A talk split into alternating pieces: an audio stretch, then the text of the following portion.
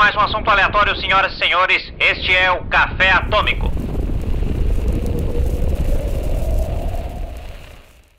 E aí, atômicos e atômicas, sejam muito bem-vindos a mais um Café Atômico. O primeiro Café Atômico no nosso estúdio, né, cara? Que massa. É, aí. cara, agora a gente tem um estúdio. Muito massa. Novamente, nós estamos ao vivo aqui no nosso canal do YouTube e a reprise está passando na Rádio Porto Gravatar 98.3. Um salve pro pessoal da Porto Gravatar e para você que nos ouve pelo Android, pelo Apple Podcast, cara, por qualquer plataforma de podcast, pelo Hirdis, nós estamos aí. Muito obrigado a quem tá mandando elogios pros podcasts, né? Sim, a gente tá recebendo feedback legal, o pessoal que acompanha, o pessoal que tá sugerindo coisas pra gente. Tá sendo Isso bem legal. É muito massa. Eu sou Pedro Gonçalves, hoje estamos com o Leonardo Quevedo, E aí? Johnny Pepler, Aí. Vitor Zilli. Essa é a nossa mesa.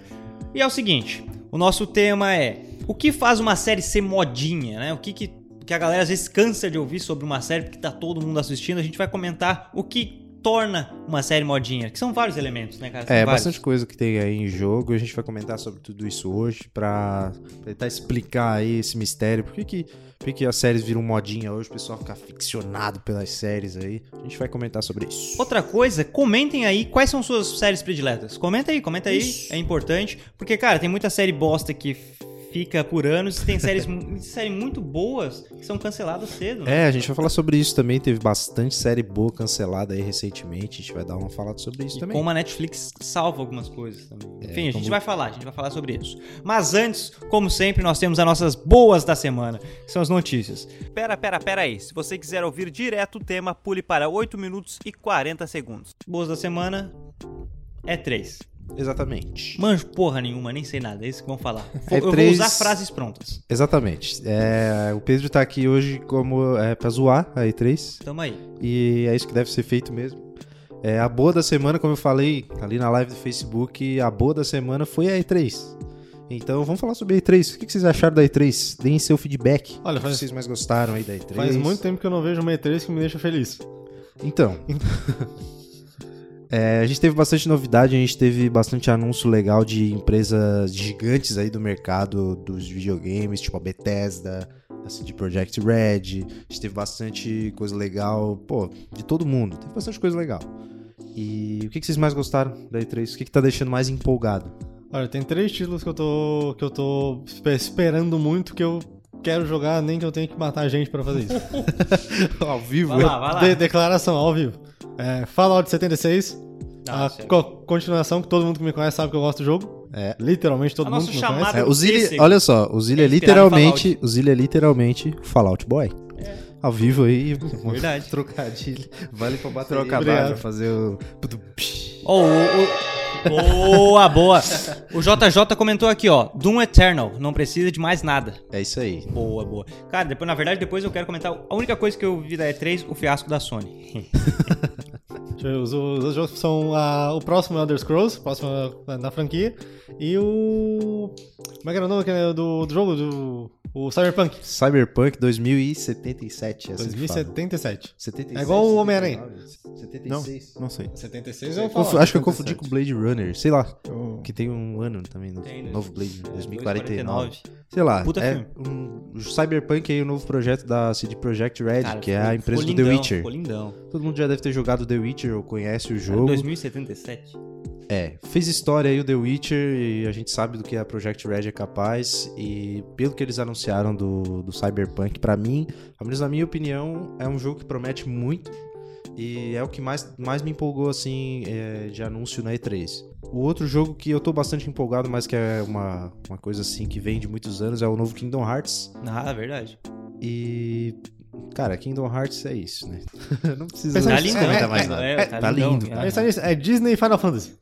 É verdade. Isso, imagina você tá jogando Final Fantasy e o teu personagem que te acompanha ali é o Pato Donald. Isso Da é da hora, joga demais. Passa por universos da Disney, como Frozen, Piratas do Caribe, no novo, no novo jogo, né? Então é um jogo ótimo, é, promete ser ótimo. é, pô, imagina se a gente tivesse aqueles gráficos que foram anunciados no tempo do Kingdom Hearts 2, etc. É, Comentário aqui, ó. O Cyberpunk 2077, nem falo mais. Faz tanto tempo que eu estou esperando que até evito pensar que é uma coisa real. É verdade, É verdade, porque, né, tipo, ele foi anunciado, ok, a gente já sabia que o jogo ia ter, ele tá em desenvolvimento há bastante tempo, mas eu acho que ainda não é uma, uma coisa pra agora, assim. Eu É, acho é que vai levar mais alguns anos pra ser produzido, porque é um jogo gigantesco. Pô, É, é um, é um jogo que os fãs esperavam que, que ia ser lançado, que tá sendo esperado há tanto, tanto tempo que ele virou meio que legendário, tipo Half-Life 3. isso, é tipo Isso aquele. é muito foda, né? é Quando tipo vira len- uma lenda antes de ser lançado. Isso, é tipo é, o que foi o The Last Guardian. É The Last Guardian? É. The Last Guardian ficou um bilhão de anos sendo produzido e ninguém acreditou que foi lançado, tá ligado? Foi lançado, um jogo excelente.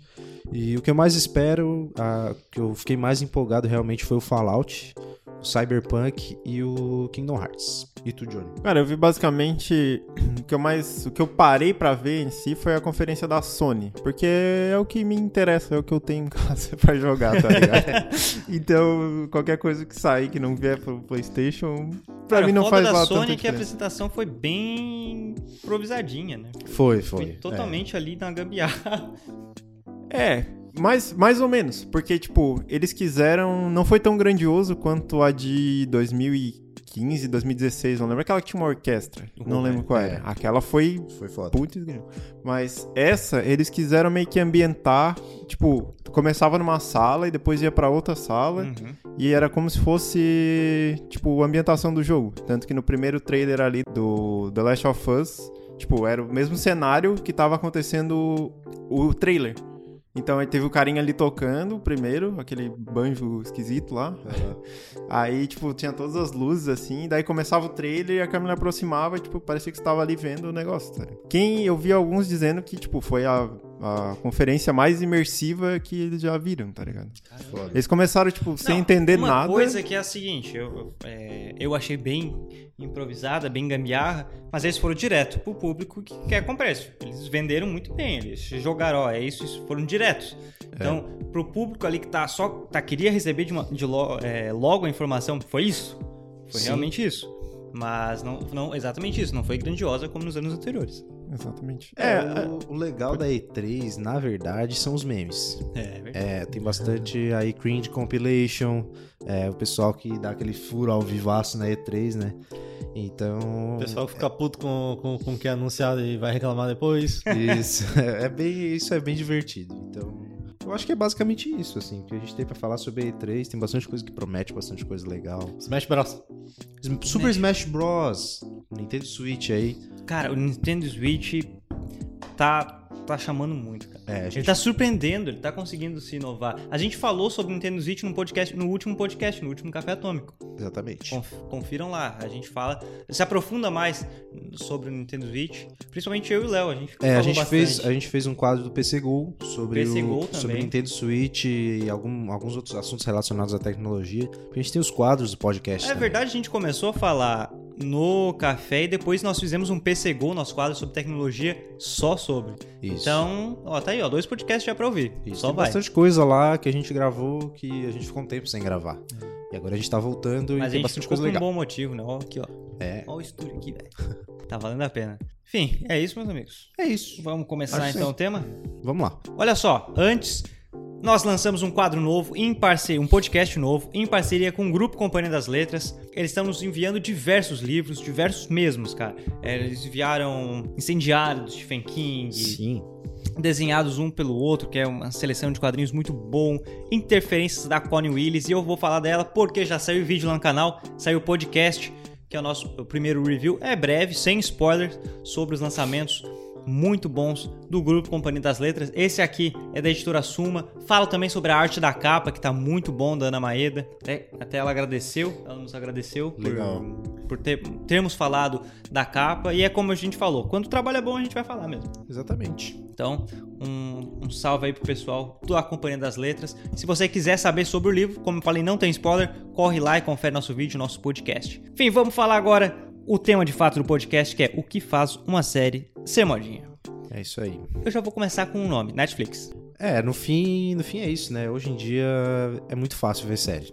É, muita gente antes não via série porque não tinha Tinha Netflix. que baixar, É, tinha muita gente não, né, ou não sabia como baixar, porque, né, tem um esforcinho aí que tu tem que fazer, ou é, tinha preguiça de, pô, pô tem empenho de, de piratear a série, no Aham. caso, baixar um torrent, enfim. É, com Netflix, que é relativamente barato, tu consegue ver um- uma cacetada de séries ali na palma da tua mão. Entende? Então facilitou muito para que as pessoas maratonassem séries, para que as pessoas... é, passassem a consumir muito mais esse tipo de conteúdo. Então, tirou muita série do buraco. Sim, nossa. Um monte de coisa aí que a gente vai falar ao longo do podcast. Então, exatamente isso, não só. Claro, a, a gente fala Netflix porque ela é o principal serviço de streaming. A Amazon, a Amazon Prime no Brasil, ela ainda não é no nível Netflix, não, não adianta. Netflix, a TV já vem com o botão Netflix, Isso. entendeu?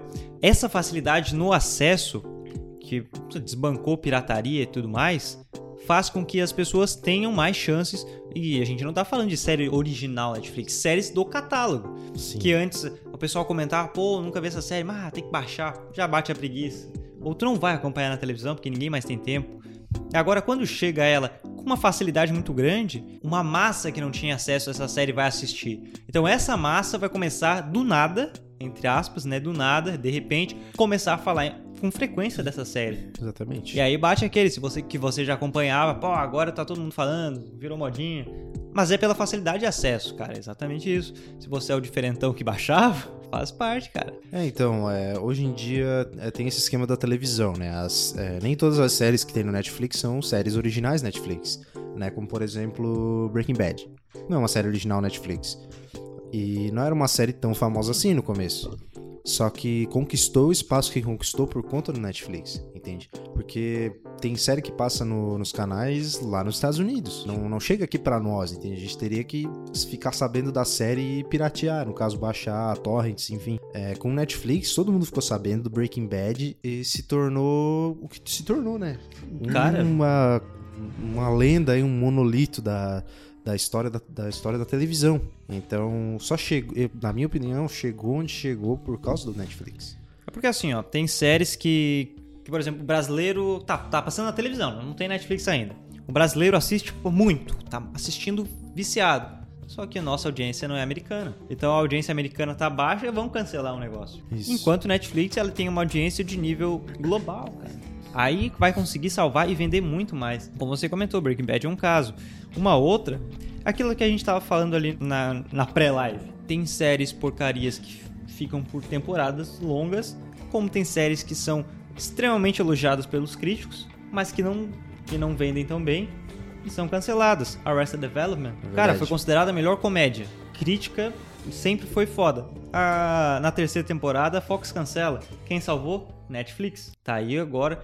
Legal que, ó, cancelaram. Os atores cresceram naquela série. Hoje em dia já tá muito difícil de conseguir juntar todos os atores, que é Jason Bateman, uma galera grande. Ah, como é que tu vai conseguir? Os caras conseguiram, claro, tu sente que a Netflix teve toda uma estratégia, mas lançaram uma temporada juntando grandes atores, entendeu?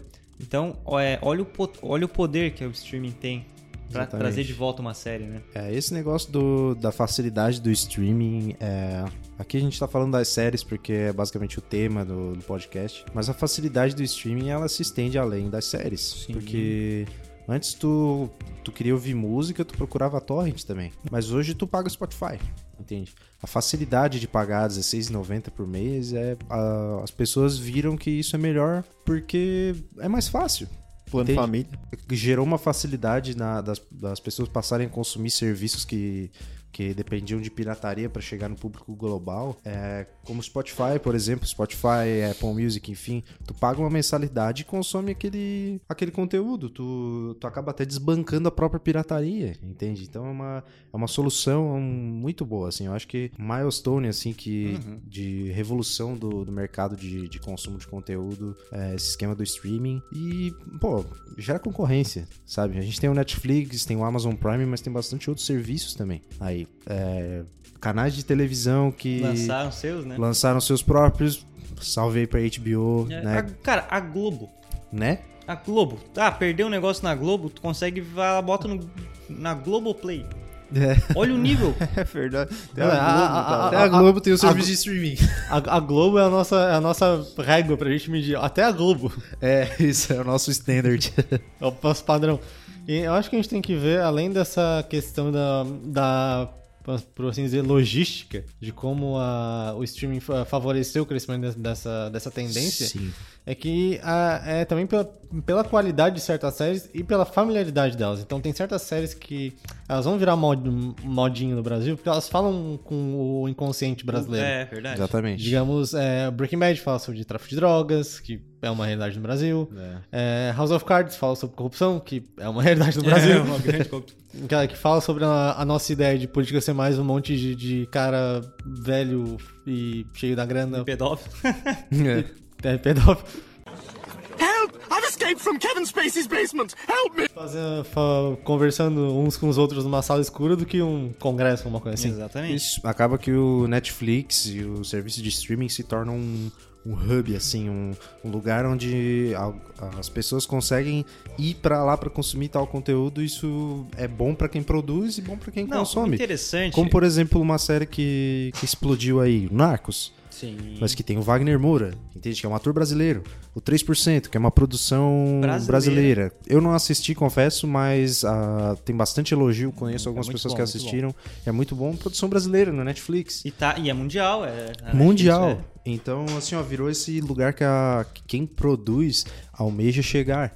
Entende? Quem produz música hoje almeja colocar é, o seu trabalho no Spotify para que ele vá parar numa playlist de, de top 200 é, nacional, top 200 mundial.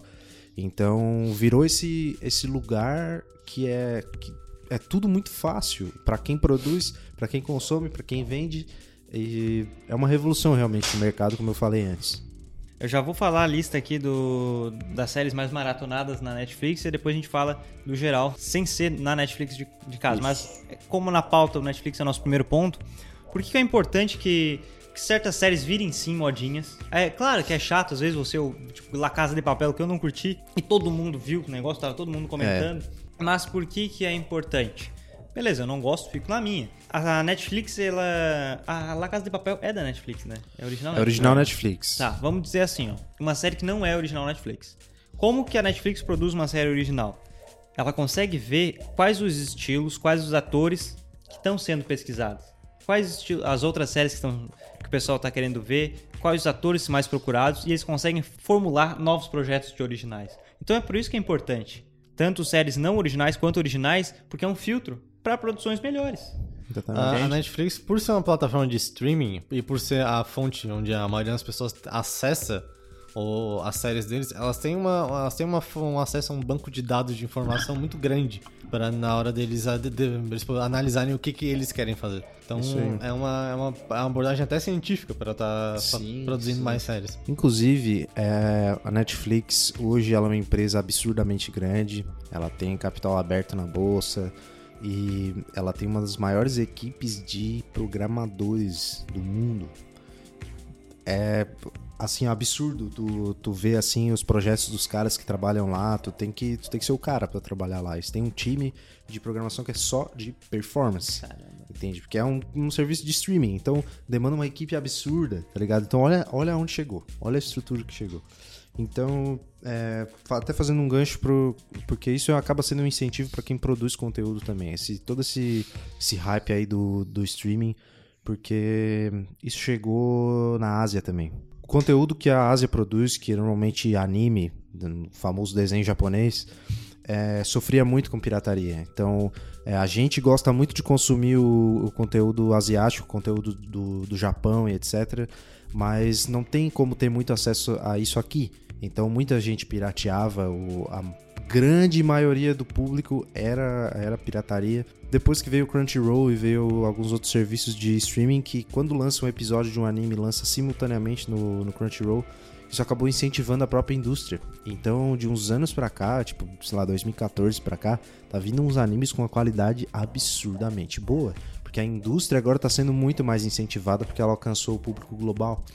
Entende? Então, como a gente falou antes, possibilita que, que materiais que as pessoas produzem alcancem um- uma escala global. Entende? Então agora a gente pode consumir o conteúdo deles legalmente e incentivar a produção disso. Entende? Então acabou que o mercado asiático de animes, principalmente, foi muito incentivado. Tanto que, ah, ah, como aconteceu com atores brasileiros ou com o 3%, é, com, a, com essa, essa expansão do, do mercado oficial, por assim dizer, da, é, dessas produções é, da Ásia, do Japão, é, é muito provável que venha, passam a vir é, produções ou do Brasil ou feitas especialmente para brasileiros ou para latino-americanos, americanos e tudo mais.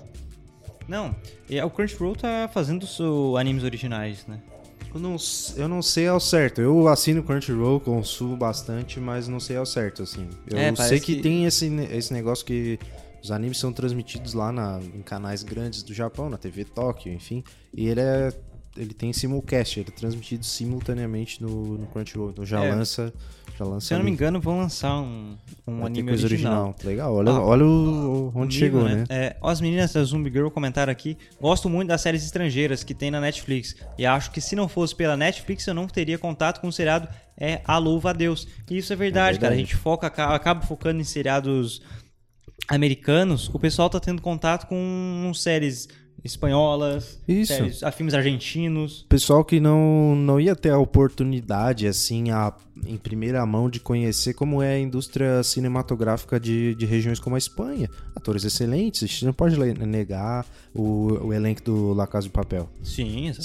sabe? Então as pessoas puderam conhecer um pouco da, da, da indústria de dramaturgia É, espanhola. até- É, até ali na Argentina tem um dos melhores cinemas da América Latina, Sim. América do Sul aqui, que é do lado e a gente tinha uma determinada dificuldade em consumir materiais deles. Então quem gosta agora tá com uma facilidade muito grande. Foda. Mas pra gente fechar da Netflix aqui, eu vou falar o top 10 de séries mais maratonadas de 2018 na Netflix. Depois a gente lê o do geral. Primeiro, Grey's Anatomy.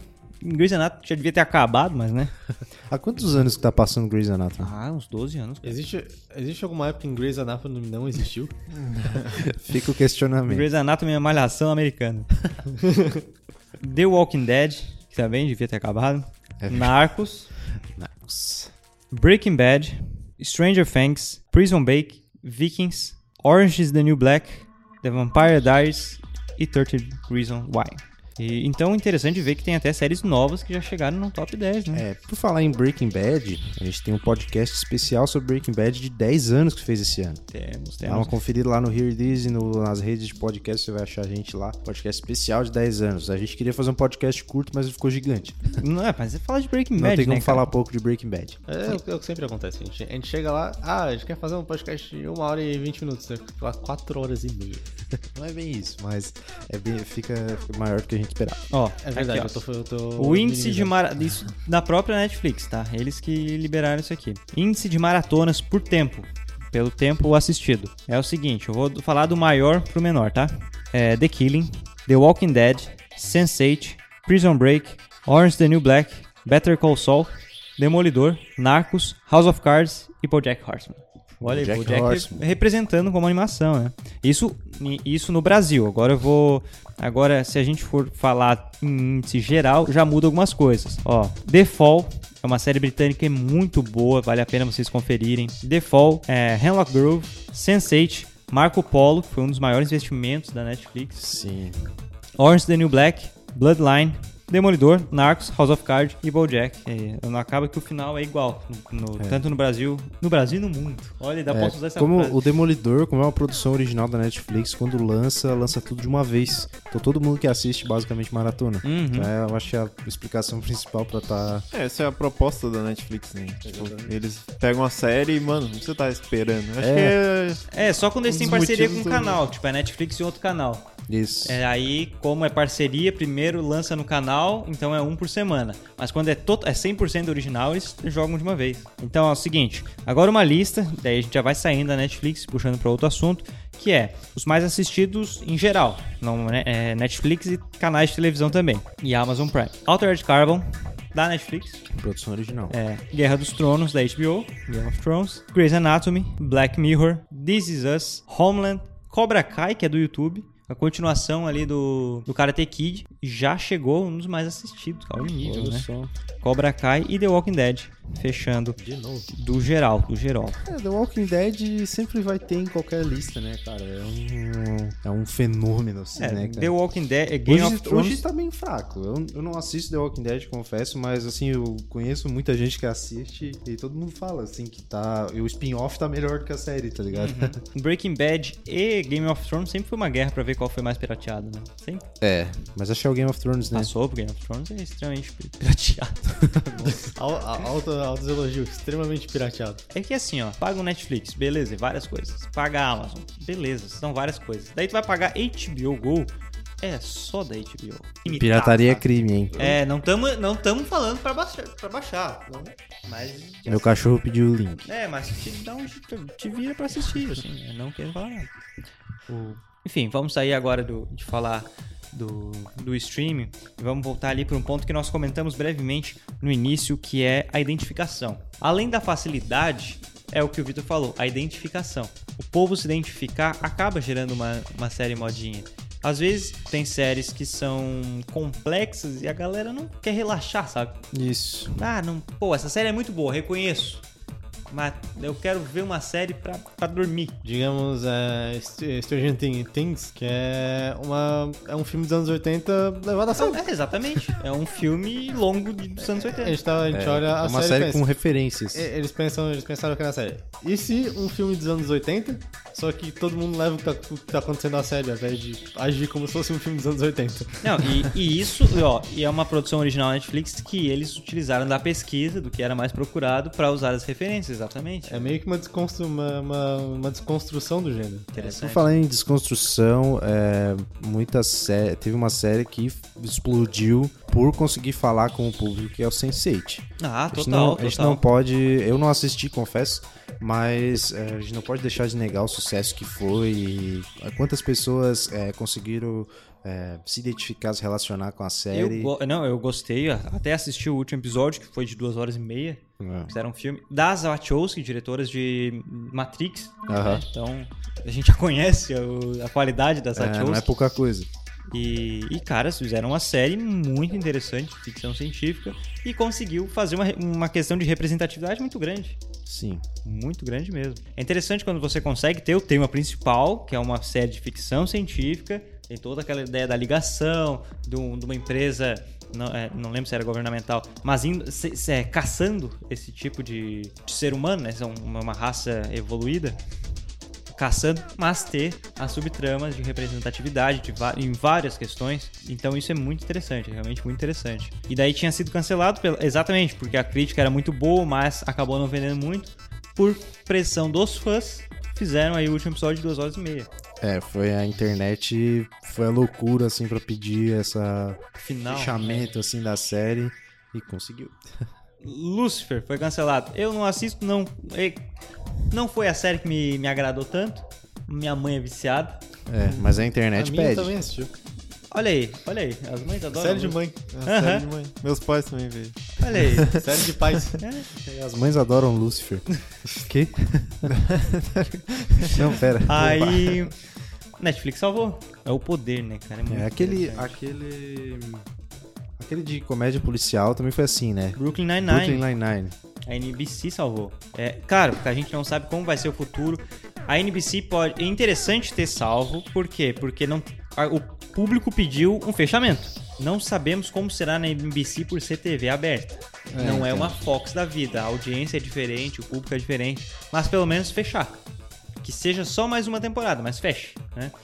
Hannibal, elogiadíssima pelos críticos, foi cancelada por questão orça- orçamentária, porque era TV aberta. É, era uma, uma série com uma quantidade de violência muito grande. É, acabou que. E faz é, sentido todas essas questões. série do Hannibal. Né? É, mas é, por ela ser tão violenta é porque ela foi muito bem executada. É, a, é, a direção artística era muito boa, né? É. Que agora a equipe foi pra. é, na verdade, a equipe comandou a primeira temporada, não a segunda, de American Gods. Questão artística muito boa. Mas são séries. é engraçado isso aí, porque a gente tá tão acostumado a falar de séries gringas que a gente acaba não falando dessa de TV aberta, TV. Isso, é. Né? Porque tem, tem muito isso lá. Inclusive, É, Vamos É. falar da grande família.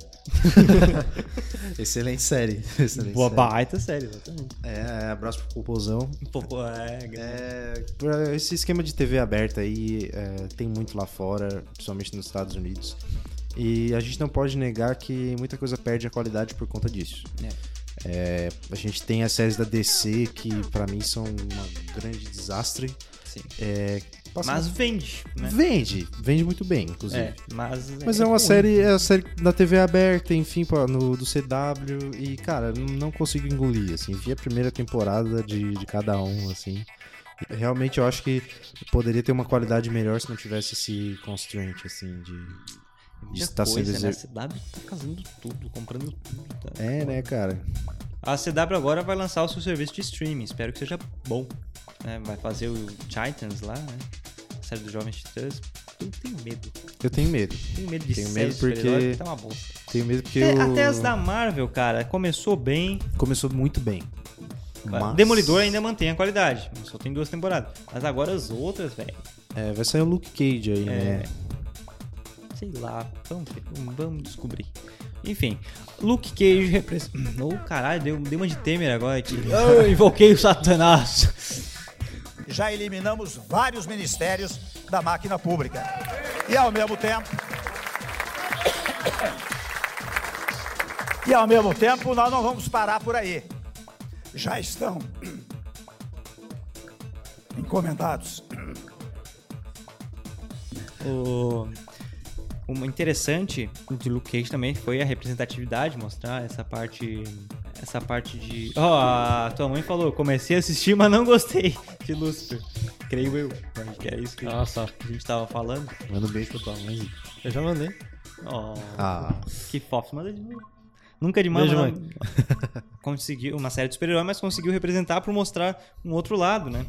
É, super-herói negro. É, Raio Negro também tá exatamente isso. É, eu ideia. vi só o piloto do Raio Negro. É, eu vi então- os três primeiros episódios ali. Tava bom, tava bom. Mas não sei como é que tá. Então, se alguém tá assistindo, comente. Eu realmente não. Não tô conseguindo acompanhar a série. É, isso é uma, uma coisa também que tá, tá tenso. Outra, outra coisa. Só que, anime. Outra coisa que a Netflix resgatou é Star Trek, né? Star Trek. Lançou ali Star Trek Discovery. Não assisti tudo a primeira temporada, mas tá sendo bem elogiada. Muito bem elogiada. Então, os fãs mais chiitas, assim, estão reclamando porque é muito diferente do original. Cara, é inovação, velho. Se tu ficar Star mostrando. Trek é antigo. É, se tu ficar mostrando. Todo Star Trek ser a mesma coisa, Cara, de, de que ano que ano começou Star Trek? 74. Velho! Quer que fique igual. né? tá legal. É, Quer que fique igual ver o original. O Quanto Mais Idiota Melhor, The Wayne's Road, ele tem uma crítica perfeita. Não sei o que, que era o contexto do negócio dele. Ah, mas isso aí é igual Star Trek. A nova geração é melhor, mas os fãs ficam dizendo que a primeira é melhor só porque é a primeira. é verdade, cara. Faz mais de 50 anos, cara. Sabe? É verdade. É, a nova geração era melhor, só que a galera, ah, porque o original é original. Deixa os caras inovar o Eu, negócio. eu- eu tenho uma regra quando, quando eu vejo esse tipo de co- coisa acontecendo aqui. A não ser que eu tenha uma experiência, uma experiência de primeira mão com a, com a série antiga e com a nova, eu vejo o pessoal reclamando eu, eu penso, provavelmente a mais nova é boa e talvez até melhor, e esse pessoal tá reclamando porque é chato. Tem Porque várias é questões, tem várias questões. Fã é chato. Fã, fã é chato. Fã é chato. É, Faz um negócio ser bom quando lança é uma novidade, né? Exatamente, Tipo, não tinha. O que, que tu ia ver antes daquilo? Tipo, não tinha É. como ver. Hoje sabe? tem como Lançou produzir e as coisas que os caras tentavam produzir lá nos anos 70. E Justamente. fazendo magistralmente.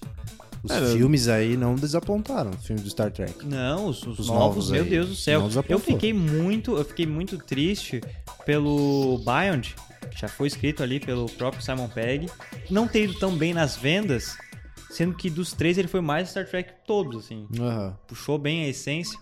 Até o vilão do Beyond foi mais Khan do que o Khan do Benedict. Então, é, e além, vamos, vamos ser sinceros, uma, uma série de. Quanto falou, Pedro? 74? Isso. 74. Hum, Tem muito fã de Star Trek original que tá morrendo. Não vou dizer nada, mas eles, eles precisam se inovar um pouquinho.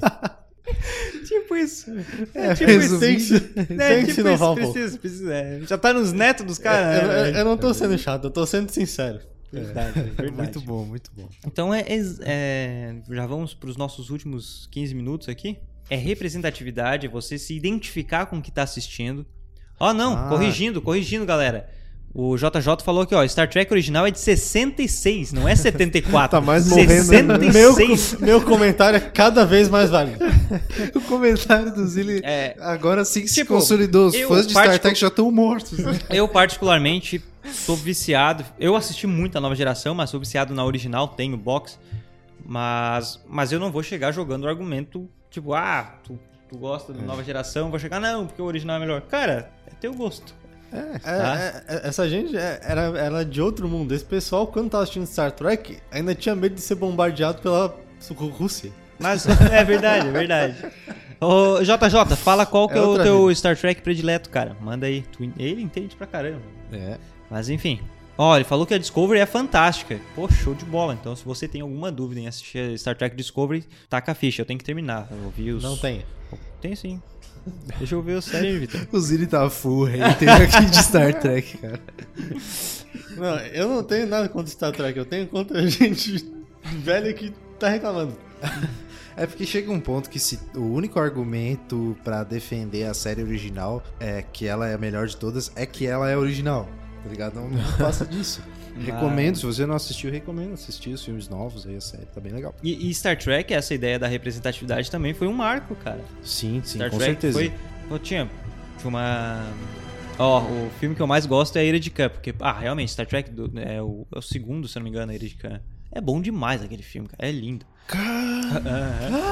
E o Star Trek original tem uma importância muito grande, até porque a Uhura, pô, uma personagem negra na televisão, Sim, Cara, sim. Isso é de extrema importância, né? Foi... A Whoopi Goldberg, ela falou da importância que foi Star Trek na vida dela. Porque, pô, Gold- olha onde ela chegou, né? É, Talvez cara. se ela não tivesse se sentido Representada. representada, é, não estaria onde está. É verdade. Então, show de bola, né? Isso é muito importante. Então, são esses dois. Eu acho que esses, do- esses dois são os principais motivos para uma série virar modinha. É, a porque gente- chega ao público, é uma linguagem que o público vai querer ouvir, quer ver aquela, aquele tipo de série, então vai. Assim como tem séries que a gente acha uma bosta, mas é que é tranquila pra galera ficar vendo enquanto quer descansar. É, e hoje em dia, assim, ó, é, a gente tem as redes sociais aí que tá bombando, é, Facebook, Instagram, etc.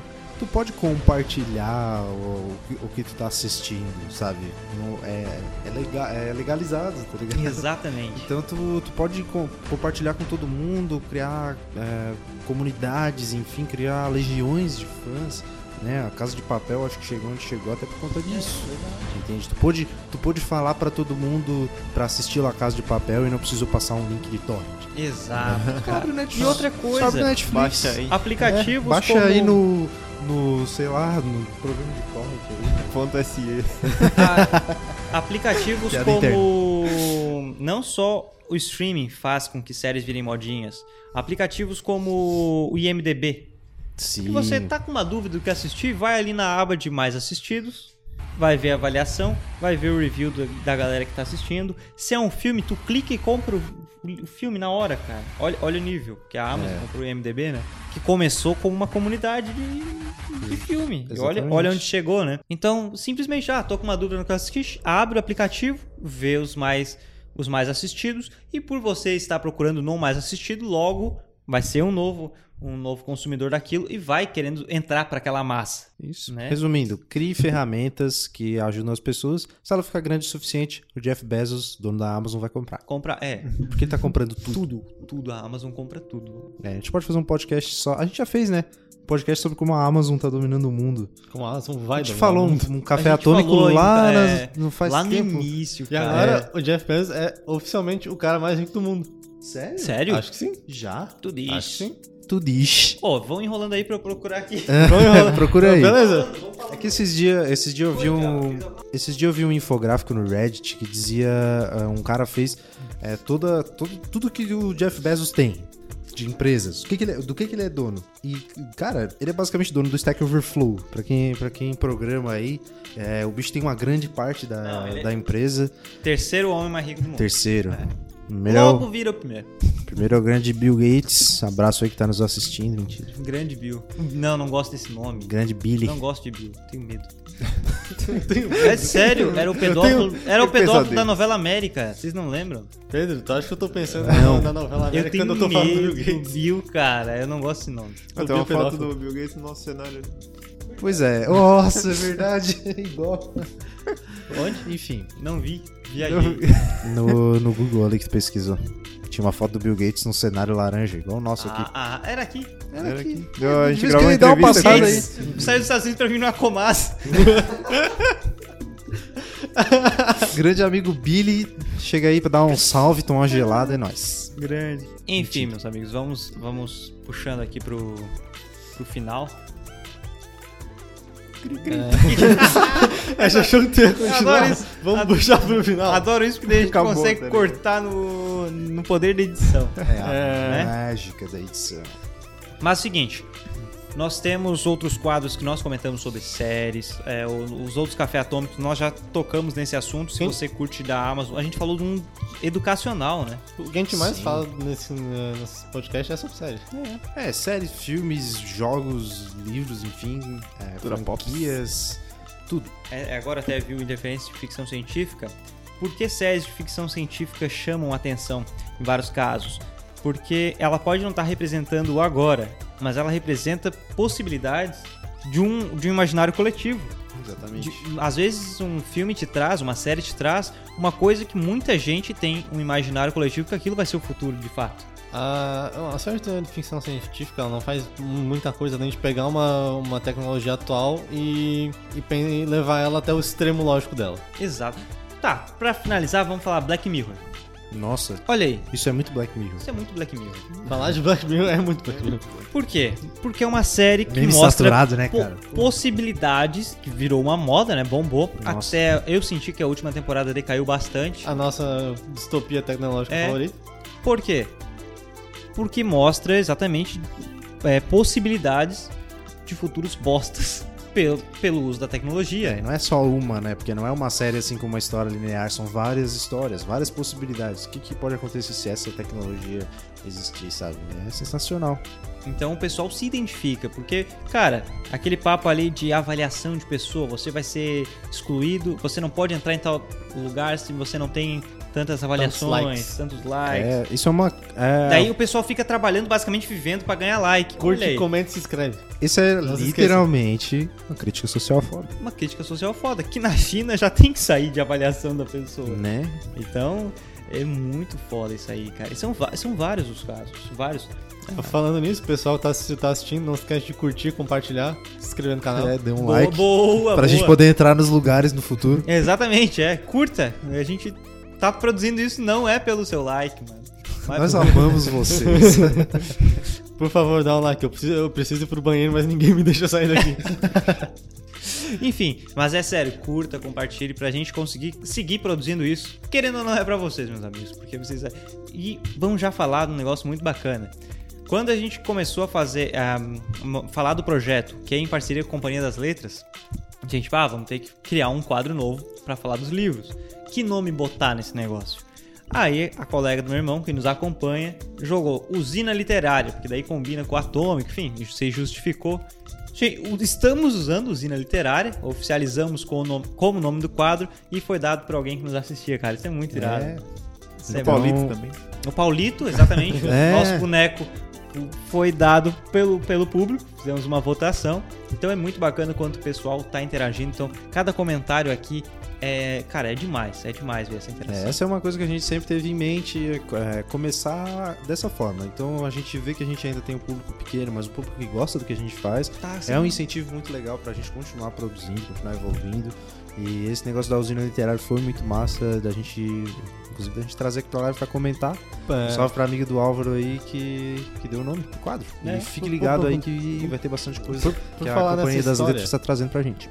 Por falar nessa história do, da- do- dos nomes que dá pra gente, o, o, o Paulito, ele não, foi, ele não apareceu na live, né? A gente nem trouxe. Pois é. Hoje não, mas podemos deixar aqui. Podemos né? deixar aqui. próximo ele tá aqui. Eu É acho verdade. que ele tem que estar extremamente visível em todas as lives e que a gente nunca pode comentar, comentar que ele tá presente. É, ele Só tá ali. lá. É, ele só tá ali, né? Onde É está verdade. Paulito? É verdade.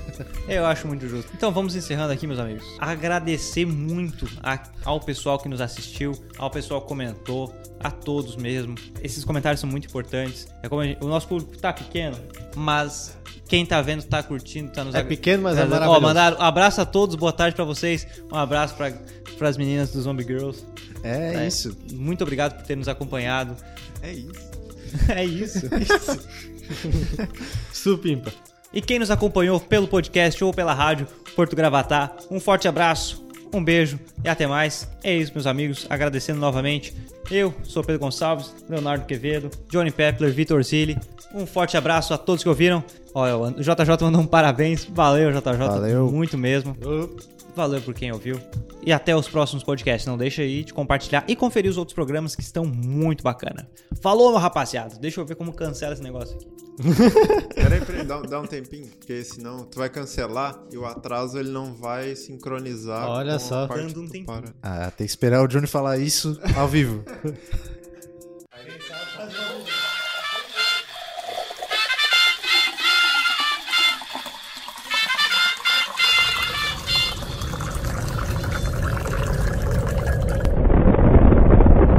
Este é o Café Atômico.